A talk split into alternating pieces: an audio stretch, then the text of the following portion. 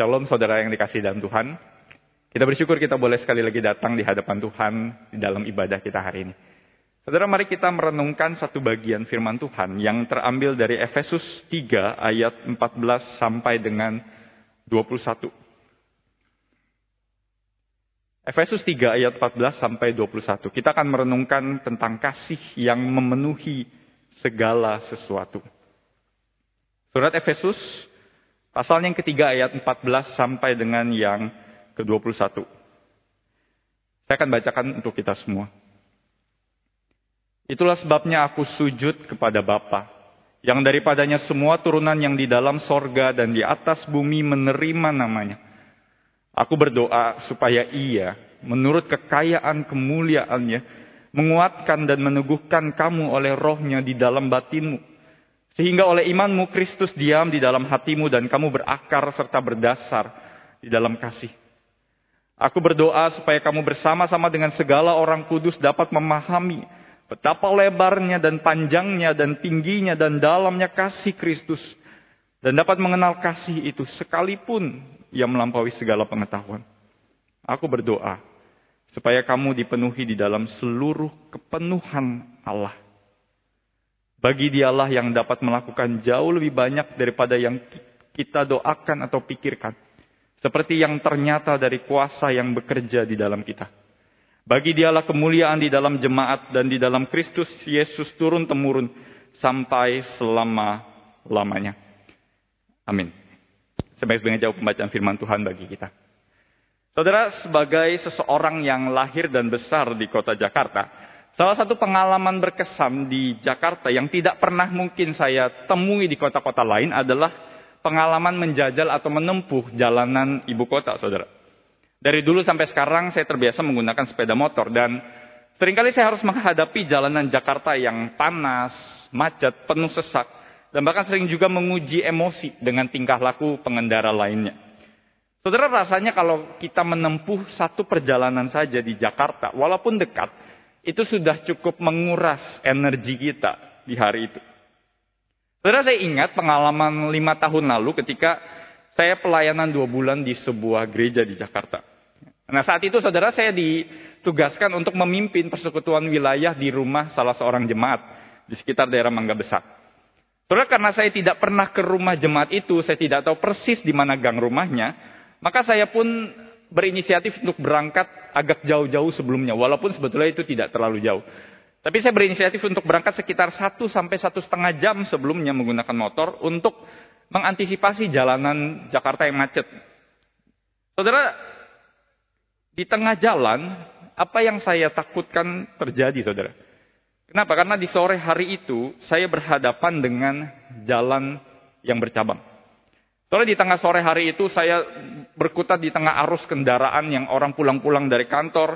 Dan saya tahu saudara sambil saya jalan, saya melihat sesekali kepada handphone saya untuk melihat GPS, navigasi. Saya tahu saudara di situ disuruh untuk berbelok. Tapi karena saking padatnya kendaraan, saking begitu banyaknya jalan saudara, ada beberapa jalan yang mirip-mirip. Maka saya harus berbelok di satu lokasi tertentu tetapi di tengah dorongan arus kendaraan yang padat, saya harus segera mengambil keputusan. Saya harus segera berbelok. Saudara, dan puji Tuhan, saya pun akhirnya sampai, saudara, dengan mengambil belokan itu. Tapi tentunya tidak lupa dengan catatan bahwa saya menghabiskan hampir dua jam perjalanan. Dan akhirnya saya harus terlambat satu jam dari waktu yang seharusnya saya memimpin pelayanan itu. Saudara, jalan yang saya ambil barusan rupanya membawa saya ke arah yang salah dan bahkan ke arah sebaliknya. Dan satu belokan saja yang salah, saudara, itu membawa saya sampai hampir dua jam di perjalanan bahkan untuk suatu lokasi yang sebenarnya tidak terlalu jauh. Saudara, saya kira harus memimpin pelayanan itu dengan dengan terburu-buru dan dengan tubuh yang sangat lelah dan perasaan yang sangat lelah. Saudara itu menjadi salah satu pengalaman yang berkesan di dalam pelayanan saya. Dari sekian banyak pengalaman perjalanan yang mungkin melelahkan. Nah saudara ketika saya mengingat pengalaman perjalanan seperti itu. Dan mungkin setiap kita punya pengalaman yang sama ketika menghadapi perjalanan di ibu kota. Saya pikir hal yang sama mungkin kita sering kali jumpai di dalam kehidupan rohani kita. Saudara, mungkin sebagian dari kita punya gambaran bahwa kehidupan rohani itu seperti sebuah jalan tol yang mulus pada awalnya dan tanpa hambatan. Oh, saya percaya kepada Tuhan, kita selamat, dapat jaminan ke sorga, lalu selesai. Yang penting selama di dunia, saya tidak aneh-aneh jadi orang Kristen. Saya rajin pelayanan mungkin, saya ke gereja rajin, dan semua akan beres. Dan mungkin saudara kita merasa kehidupan Kristen kita mungkin akan berjalan kira-kira baik-baik saja. Bukankah Tuhan itu baik? Bukankah Tuhan itu menolong kita? Bukankah Tuhan itu beserta dengan kita? Tetapi sekarang, di sinilah kita. Di sinilah engkau dan saya. Saudara di masa pandemi ini sadar atau tidak? Mungkin selama ini apa yang kita pegang, yang kita sebut sebagai Kristen, yang kita sebut sebagai gereja, itu mungkin mulai runtuh, saudara. Kita tidak bisa lagi beribadah. Gereja mungkin kosong, kita tidak bisa lagi bersekutu bersama, kita mulai kering, dan tidak sedikit saudara jemaat yang mungkin merasakan tidak ada kedamaian dalam beribadah. Kita mungkin sulit sekali beribadah secara online, belum ditambah lagi pergumulan yang berat di dalam kehidupan kita secara pribadi, di sekitar kita, keluarga kita, kesehatan kita, ekonomi kita. Ada begitu banyak hal yang rasanya sekarang membuat kita sulit sekali menjalani hidup kita. Saudara, akhirnya harus kita akui Perjalanan yang kita hadapi saat ini bukan perjalanan yang mulus. Bahkan harus kita hadapi dan kita akui. Perjalanan yang kita sekarang hadapi adalah perjalanan yang mungkin melelahkan. Saudara kita menjalani kehidupan Kristen kita tidak sedikit. Mungkin di antara jemaat ada yang sudah mulai apatis. Kita mulai menyerah dengan kehidupan Kristen kita. Ada yang mungkin ketika online bahkan tidak usah beribadah sama sekali lah, sama saja. Tidak ada dampaknya buat saya dan menjauhkan diri mungkin dari persekutuan. Saudara, secara fisik, mental, dan rohani, kita sudah merasa begitu sulit menjalani kehidupan kita. Saudara, kita sudah mencoba segala cara. Kita mencoba saat teduh, kita mencoba segala macam cara yang kita lakukan untuk berjuang dan bertahan hidup sebagai orang Kristen. Tapi kita akhirnya seperti zombie, saudara, yang berjalan tanpa adanya tujuan dan nyawa. Saudara, karena itu di tengah kehampaan seperti ini, di tengah kesulitan kita berjalan sebagai orang Kristen, di dalam perjalanan yang rasanya melelahkan seperti ini, maka pertanyaannya adalah bagaimana kita memperoleh kekuatan untuk menjalani hidup. Dari mana kita memperoleh kekuatan? Katanya Tuhan baik, katanya Tuhan mengasihi kita. Bagaimana kita memperoleh kekuatan, saudara? Untuk menjalani hidup kita sebagai orang Kristen di tengah masa-masa seperti ini. Ketika kita merasa sulit dan terjebak, itu sering kali karena mungkin sering kali kita tidak tahu apa yang kita harapkan dari menjadi seorang Kristen. Saudara, dan inilah yang mau kita renungkan sama-sama dan kita harus kembali kepada Injil. Dan inilah yang Paulus sama-sama ingatkan kepada kembali kepada jemaat di Efesus. Saudara, surat Efesus juga bukan surat yang Paulus mudah untuk tulis karena dia ada di dalam kondisi di penjara. Saudara kalau ada dalam kondisi penjara, kondisi yang mungkin lelah sekali, tersiksa. Maka apa yang Paulus pikirkan itu sering kali sesuatu yang mungkin kita rasa sulit. Tetapi ketika Paulus menulis surat-surat, terutama surat Efesus yang ditulis dari dalam penjara, saudara. Dia mengingat jemaat Efesus. Di tengah segala macam alasan dia khawatir, gentar, dia mengingat jemaat Efesus karena dia punya kedekatan relasi yang cukup dekat. Kalau kita baca di kisah para rasul dengan jemaat ini. Dan di sinilah ketika ia mendengar tentang iman mereka, Paulus mendengar tentang kabar dari jemaat Efesus, dia menyegarkan lagi kehidupan rohani jemaat Efesus. Saudara, surat Efesus ini bisa kita bagi ke dalam kedua bagian besar, saudara. Kalau kita baca di pasal 1 sampai 3, berbicara soal gospel story, kisah Injil. Saudara, di mana Paulus itu mengingatkan lagi tentang inilah alasan kamu menjadi seorang Kristen. Inilah alasan dan mengapa kamu hidup seperti sekarang ini. Itu karena Injil. Kisah Injil.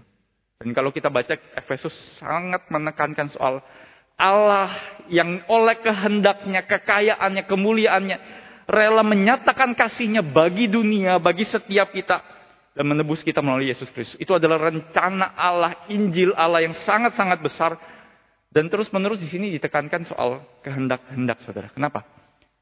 Karena Paulus ingin mengingatkan setiap kita dan menunjukkan bahwa kasih Allah itu menyatakan misteri Allah yang harusnya tidak layak kita terima. Allah tidak harus menyingkapkan rencananya, kehendaknya, kemuliaannya. Tetapi Allah menyatakan dirinya dekat. pada manusia. Sehingga inilah identitas kita saudara. Gospel story. Saudara, dan itulah sebabnya Paulus banyak di surat ini berkata-kata kepada jemaat yang non-Yahudi. Kenapa? Karena ketika kita diubahkan oleh Injil, itu mempersatukan bahkan orang Yahudi dan non-Yahudi yang mustahil untuk bersatu. Semua ada di dalam bagian keluarga Allah dan di situlah rekonsiliasi terjadi. Saudara, inilah kuasa daripada Injil, kuasa daripada kekayaan kemuliaan Allah yang memberikan kita identitas yang baru. Saudara, tetapi tidak berhenti sampai di situ. Ketika di pasal 4 sampai 6, Saudara Paulus melanjutkan bukan hanya tentang Injil, tetapi bagaimana Injil itu berdampak di dalam kehidupan setiap kita. Injil seharusnya mendorong kita untuk hidup, mendorong kita untuk menjalankan kehidupan Kristen kita. Sehingga bagaimana Paulus mengingatkan kita bahwa Injil itu seharusnya membakar kehidupan rohani kita. Dan makanya Paulus bilang bahkan dari pasal yang ketiga saudara ayat pertama dia bilang itulah sebabnya. Sebab apa saudara? Sebab dari kasih karunia Allah. Sebab dari anugerah Allah yang menyelamatkan bukan karena perbuatan kita. Tapi karena kasih karunia satu ayat yang terkenal. Itu seharusnya membakar kita untuk menghidupi panggilan kita. Saudara sehingga kalau kita baca ayat yang baru saja kita baca itu ada ditempatkan kira-kira di antara kedua bagian ini, saudara. Di antara dua bagian besar inilah Paulus kemudian menempatkan salah satu doanya yang sederhana, tetapi mungkin paling intim dan powerful. Saudara, bagian doa Paulus ini seakan-akan menjadi semacam jembatan dari kehidupan Allah yang menyatakan dirinya dengan bagaimana kita seharusnya menjalankan kehidupan kita. Karya keselamatan Allah itu seharusnya tidak terpisah dengan bagaimana kita menjalani hidup. Kasih Allah yang begitu besar menyatakan dirinya. Itu membakar kasih kita. dan inilah yang Paulus doakan. Yang Paulus rindukan. Dan yang saya rindu itu juga terjadi di dalam hidup kita. Ketika Paulus bilang, itulah sebabnya aku sujud dan berdoa kepada Bapak. Itu menandakan satu kerinduan yang mendalam dari Paulus. Untuk terjadi di dalam kehidupan setiap orang percaya. Saudara kira-kira ada dua hal permohonan Paulus walaupun panjang. Ada dua permohonan Paulus di dalam doa ini saudara. Saudara yang pertama adalah Paulus berdoa. Supaya kita dikuatkan oleh rohnya di dalam batin kita. Apa artinya saudara? Artinya adalah kita manusia itu lebih sering kali saudara lebih suka berfokus pada apa yang bisa kita lihat. Saudara ketika kita mengalami pergumulan, kita otomatis sering kali akan langsung berpikir, salah apa ya saya sama Tuhan? Saya mungkin habis melakukan sesuatu yang tidak mengenakan ke orang dan Tuhan lihat dan sehingga saya dihukum.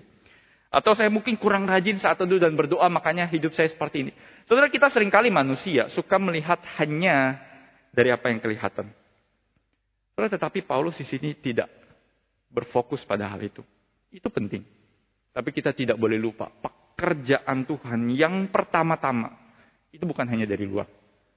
Pekerjaan Tuhan yang pertama-tama itu datang dari dalam saudara. Dari dalam batin, inner being kita. Kalau kata Paulus. Saudara ironisnya, engkau dan saya, kita bisa dengan mudah rajin pelayanan, kita bisa dengan mudah terlihat aktif saudara, berbuat banyak untuk gereja, sukses dalam pekerjaan, dan mungkin kita akan berkata kita orang yang diperkenan oleh Tuhan. Tetapi ironisnya, justru banyak orang yang seperti itu. Tetapi tidak pernah mengalami yang namanya dikuatkan oleh roh kudus, rohnya di dalam batin kita. Saudara, kalau engkau dan saya mau menjalani hidup Kristen kita, kalau engkau dan saya mau diperbaharui, dipulihkan, maka itu datang bukan dari luar, saudara. Maka itu datang bukan pekerjaan yang di luar kita coba merombak apa yang di luar kita, tidak. Itu harus datang dari dalam. Kenapa? Karena di dalam sinilah roh Kristus itu berada. Di dalam sinilah Allah tinggal dan bertahta. Saudara sehingga kalau kita mau pertama-tama menjalani kehidupan Kristen kita kembali dalam masa-masa seperti ini, saudara.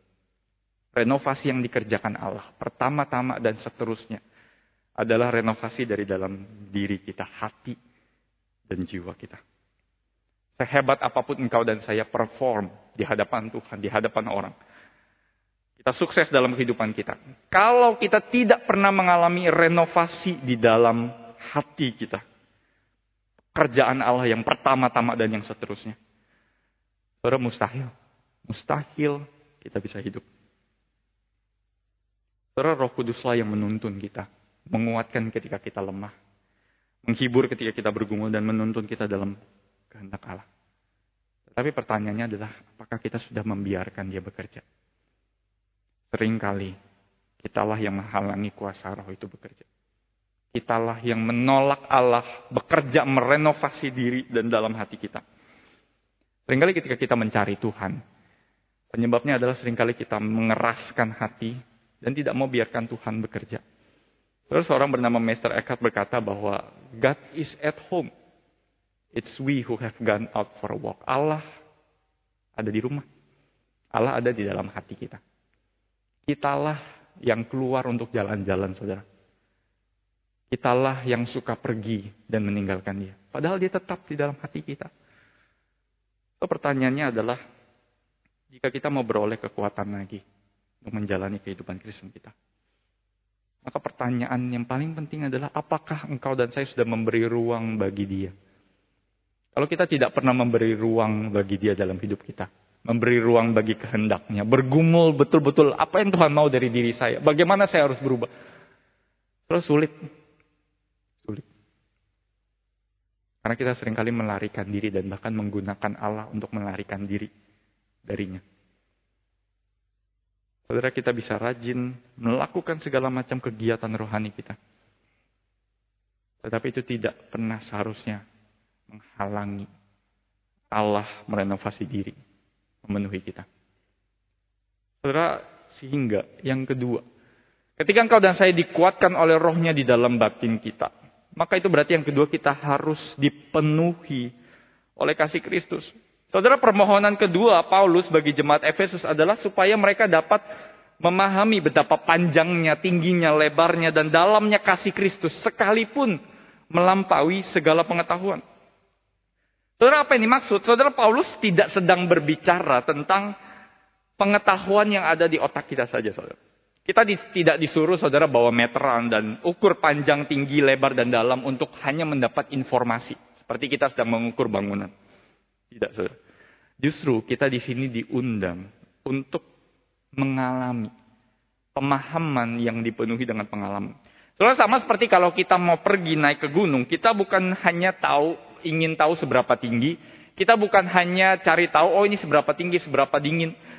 Tetapi kita mengalami, kita naik ke gunung itu dan kita mengalami, oh inilah artinya tinggi. Atau ketika kita mau tahu dalamnya lautan, saudara, kita bukan hanya tahu atau melihat dari luar, melihat dari jauh, dan kita lihat, oh dalam. Tidak. Dipenuhi pengalaman seperti ini adalah berarti kita terjun ke dalam dan merasakan dan mengalami. Dan kita bisa berkata, ini dalam, ini lebar, ini panjang, ini tinggi. Saudara, itulah sebetulnya supaya kamu dapat memahami yang seperti yang Paulus katakan. Pemahaman yang diperoleh karena kita betul-betul mengalami kasih Kristus di dalam hidup kita. Saudara, ketika saya melayani di remaja, saudara, saya selalu mengingatkan mereka, terutama ketika saya membimbing mereka di katekisasi, biasanya di baptis atau di sidi, saudara. Biasanya ada diskusi kelompok atau percakapan pribadi di akhir daripada pertemuan. Ketika sudah hampir selesai dan sudah mau dibaptis, biasanya ada percakapan pribadi dengan saya ataupun ada diskusi-diskusi kelompok di waktu-waktu biasanya. Saudara, saya selalu mengingatkan kepada mereka, saudara. Ketika mereka harus menjawab, saya mungkin tanya sedikit tentang bahan, kadang tentang hidup mereka. Saya selalu mengingatkan mereka. Saya selalu mengingatkan mereka begini. Saya berkata kepada mereka, saya tidak butuh jawaban agama kamu. Saya tidak butuh jawaban kamu ulangan agama. Kenapa saudara? Karena sering kali apa yang mereka jawab adalah apa yang ada di dalam pelajaran agama. Mereka tahu saudara. Saudara saya tahu mereka tahu persis apa yang jadi inti dari doktrin atau iman Kristen. Saya yakin mereka tahu ketika saya tanya tentang beberapa hal. Karena mereka belajar itu di sekolah. Tapi saya berkata, saya tidak butuh jawaban ulangan agama kalian. Yang saya butuhkan adalah jawaban personal kalian. Siapa Yesus bagi kamu? Siapa Tuhan bagi kamu? Bagi saya pertanyaan itu jauh lebih penting ketimbang mereka berhasil menjawab segala jawaban atau menjawab segala pertanyaan-pertanyaan tentang agama, saudara. Apakah kita betul-betul memahami, tetapi tidak pernah mengalami? Saudara, kenapa? Karena sering kali kita cenderung hanya menganggap Tuhan itu hanya sebatas pengetahuan semata. Kita coba untuk mengkotak-kotakan Tuhan dan berkata bahwa kita sudah dari dulu tahu tentang kasih Tuhan. Sehingga saudara ketika saya berkhotbah lagi tentang kasih Tuhan, mungkin bagi kita dalam benak kita, kita akan berkata, oh saya sudah tahu, saya sudah dari dulu saya sudah kenal, dari dulu saya sudah ke gereja. Sehingga kita menghalangi Tuhan untuk bekerja di dalam kita. Padahal inilah kunci dari kehidupan Kristen, saudara. Kita mengalami, dipenuhi oleh kasih Kristus. Saudara Paulus itu menyebut panjang, tinggi, lebar, dalam. Dia ingin berkata bahwa tidak ada batasan dari kasih Allah sebenarnya. Kalau kamu mencoba mengkotak-kotakan Tuhan, panjangnya segini, lebarnya segini, tingginya segini, kamu tidak bisa dipenuhi oleh kasih Allah. Kenapa? Kamu membatasi Tuhan dengan dirimu sendiri. Tapi ketika kamu membiarkan dirimu dipenuhi oleh kasih Kristus, sekalipun kata Paulus, melampaui segala pengetahuan, itulah sebabnya kamu harus mengalami dipenuhi oleh kasih Allah. Lalu bisakah kita bayangkan doa Paulus yang sangat intim ini? Dipenuhi oleh kasih Allah. Memahami, mengalami panjang, tinggi, lebar, dan dalamnya kasih Kristus. Itulah yang kita butuhkan, saudara. Saudara, suatu ketika di sebuah negara, tiba-tiba terjadi sebuah gempa yang sangat besar, menggoncangkan kota-kota besar di dalam negara itu. Rumah-rumah milik warga hancur berantakan dan semua orang panik untuk menyelamatkan diri dan anggota keluarganya, saudara. Saudara di tengah bencana yang mengerikan itu, tim penyelamat mencoba mencari korban yang selamat sebisa mungkin di antara banyak korban jiwa di reruntuhan. Ketika mereka sedang mencari saudara di antara celah-celah rumah yang sudah roboh, puing-puing yang sudah berantakan. Mereka melihat ada tangan seorang wanita. Tapi mereka sadar bahwa tangannya ini sudah kaku, badannya ini sudah kaku, dingin, dan tidak bernyawa lagi. Saudara melihat wanita itu sudah mati. Maka mereka segera pergi untuk mencari korban yang lain karena mereka harus memprioritaskan korban yang selamat. Mereka harus meninggalkan dia dan mereka harus mencari korban lain yang mungkin selamat. Tetapi ketika ingin meninggalkan tempat itu, kepala atau koordinator dari tim pencari itu entah mengapa terdorong kembali untuk melihat ke celah itu, melihat ke rumah itu dan ingin melihat sekali lagi. Siapa tahu ada kemungkinan-kemungkinan tertentu. Saudara dia mencoba mencari sesuatu di antara celah itu. Dia coba lihat lagi dengan seksama, dia coba meraih sesuatu di antara celah itu. Sampai dia kaget dan dia menemukan ternyata ada seorang bayi kecil yang masih hidup. Dan rupanya bayi itu masih tertidur dan bisa selamat. Karena sang ibu yang mati itu memeluknya erat-erat. Kalau dikisahkan juga di dalam selimut sang bayi itu ada handphone dengan ada pesan tertulis di dalamnya, tulisan di layar dari sang ibu yang berkata, "Anakku, jika engkau masih hidup, ingatlah bahwa aku selalu mengasihimu." Ingatlah bahwa aku selalu mengasihimu. Saudara, mungkin sekarang kita mengalami banyak hal yang tidak pernah bisa kita bayangkan di dalam hidup kita. Dan mungkin kau dan saya merasakan rasanya tidak ada henti-hentinya untuk hal-hal seperti ini. Mungkin sekarang kita berjalan mulai terseok-seok, mulai terpincang-pincang, bahkan kita mulai lemah dan lelah untuk berjalan. Tetapi kita harus ingat juga, di tengah kelemahan kita, di tengah kerapuhan, kasih Allah jauh lebih besar dan jauh lebih tak terbatas dibandingkan kita. Saudara tidak pernah ada batas dari kasih Allah yang turun ke dunia, merentangkan tangannya di kayu salib dan berkata, Aku mengasihi engkau. Aku mengasihi engkau. Harga itulah yang Kristus bayar. Supaya apa? Supaya kita bisa seperti yang dikatakan oleh Paulus, aku berdoa supaya kamu dipenuhi di dalam seluruh kepenuhan Allah. Bagaimana caranya saudara? Caranya adalah Allah mengirimkan anaknya yang tunggal. Memberikan dirinya sendiri. Supaya engkau dan saya bisa kembali dipenuhi oleh kasihnya. Supaya engkau dan saya bisa dipenuhi dalam seluruh kepenuhan Allah. Ketika engkau dan saya merasa itu sesuatu yang mustahil. Ingatlah bagaimana dia berkorban untuk engkau dan saya. kasih Allah. Sama seperti kasih seorang ibu. Merangkul dan memeluk. Sama seperti Yohanes berkata, karena begitu besar kasih Allah akan dunia ini. Kasih Allah itu merangkul dan memeluk dunia. Dan memeluk setiap kita. Supaya kita dipenuhi. Dipersatukan dengan dia. Saudara ini adalah gambaran yang sangat intim. dalam Terutama dalam surat Paulus. Kita dipersatukan dengan dia. Saudara ketika kita merasa lelah dan lemah untuk menjalani hidup. Ingatlah. Tidak pernah ada batas dari kasih Allah Bisakah kita membayangkan itu saudara? Hidup kita dibanjiri, tenggelam di dalam kasih Allah yang selalu meluap-luap buat kita. Kasih itu melampaui segala pengetahuan betul. Tapi justru kasih yang melampaui segala pengetahuan itu terus menyatakan dirinya tidak pernah habis. Itulah mengapa melampaui segala pengetahuan. Karena dia tidak ada habis-habisnya mengasihi kita. Tidak pernah berhenti mengasihi kita. Saudara, apa pun yang terjadi, saya selalu percaya, saudara. Apa pun yang kita lakukan atau perbuat. Dan apa pun yang terjadi di dalam hidup kita. Tidak pernah bisa membuat Allah kurang mengasihi kita. Atau berhenti mengasihi kita. Apa pun yang terjadi. Seberapapun kita lemah, kita jatuh, kita tidak berdaya. Itu tidak pernah bisa membuat dia kurang atau tidak mengasihi kita. Saudara di dalam masa-masa pergumulan seperti ini, saudara, bahkan di tengah pandemi seperti ini, keadaan bisa cepat sekali berubah. Keadaan bisa berubah dari yang baik menjadi memburuk, memburuk ke semakin buruk. Tapi saya rasa saudara setiap kita perlu jawaban. Dan bagi saya jawabannya selalu sama. Jawabannya selalu sama dan tidak pernah berubah.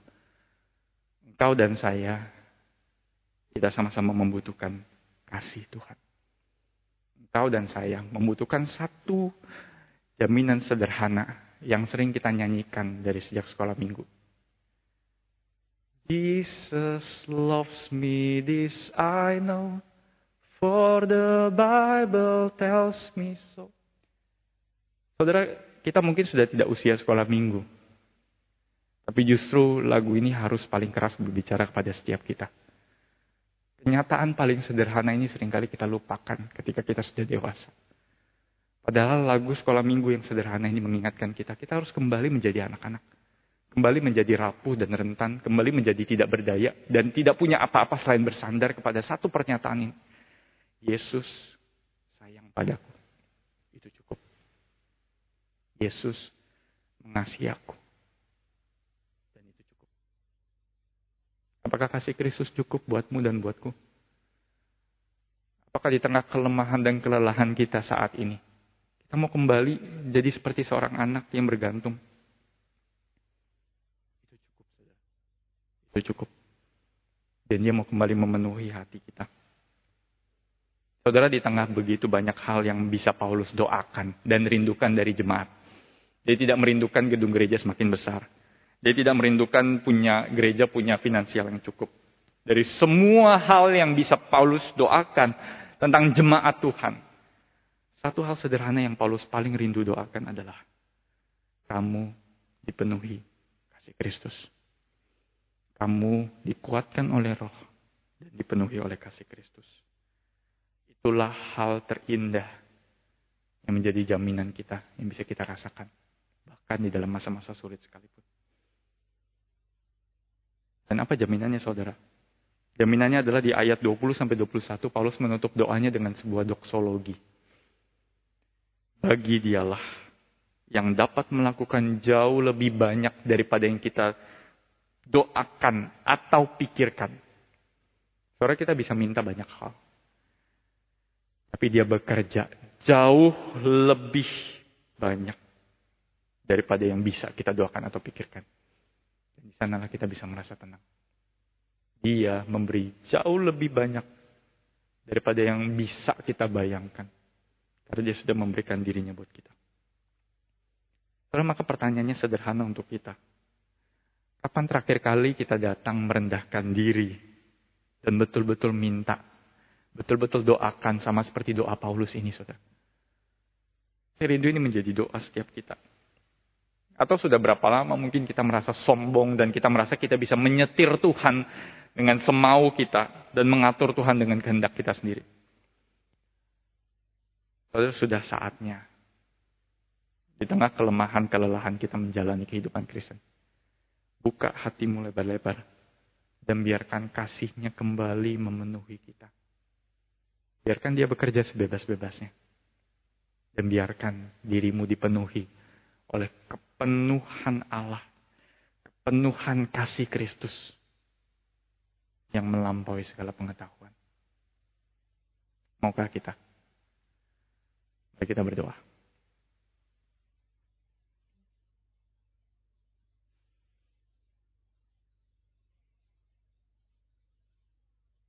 Tuhan, sering kali kami merasa kasih-Mu itu sulit untuk kami lihat. Kami merasa ya Tuhan, kasih-Mu itu sulit untuk kami rasakan. Padahal kasih-Mu itu sudah Engkau nyatakan dengan sangat konkret. Ketika Engkau datang ke dalam dunia dan Engkau memberikan dirimu sendiri untuk kami dengan jaminan bahwa engkau mengasihi kami. Dan itu cukup. Kau membuktikan kasihmu dengan harga yang mahal. Tapi ampuni kami ya Tuhan, kalau kami sering kali meragukan kasihmu, bahkan tidak peduli lagi dengan kasihmu. Entah sudah berapa lama ya Tuhan kami mencoba berjalan sendiri. Entah sudah berapa lama kami mencoba berpetualang sendiri sampai akhirnya kami menemukan diri kami sekarang lelah, lemah, putus asa, kecewa, khawatir. Tetapi sesungguhnya ya Tuhan, Kau tidak pernah meninggalkan kami. Kau tidak pernah sedetik pun tidak mengasihi kami. Dan bahkan Kau mengundang kami kembali saat ini ya Tuhan. Untuk kembali dipenuhi oleh kasih-Mu yang melampaui segala pengetahuan. Itulah yang kami butuhkan Tuhan. Dan sama seperti lagu yang tadi kami nyanyikan ya Tuhan, kami mau lebih dalam lagi, lebih dalam lagi. Karena tidak pernah ada batas untuk kasih-Mu. Dan kasih-Mu itu memenuhi hati kami, memampukan kami, menguatkan kami. Untuk kembali menjalani kehidupan kami. Hidup buatmu ya Tuhan. Kau tahu cerita kami. Kau tahu apa yang kami rasakan. Kau tahu pergumulan setiap jemaatmu ya Tuhan yang saat ini datang beribadah kepadamu. Dan mau meminta ya Tuhan tolong berbelas kasihanlah. Buka hati kami yang keras, yang sering kali lari daripada Tuhan, dan bawa kami kembali dipenuhi oleh kasih-Mu. Tuhan kami bersyukur kasih-Mu itu tidak pernah menyerah terhadap kami. Kasih-Mu tidak pernah gagal untuk memenuhi kami. Tuhan, kami minta sekali lagi, biarkan kami menerima kasih-Mu. Berbelas kasihanlah bagi kami ya Tuhan. Terima kasih ya Tuhan kami bersyukur padamu. Dan dalam nama Tuhan Yesus kami berdoa dan bersyukur.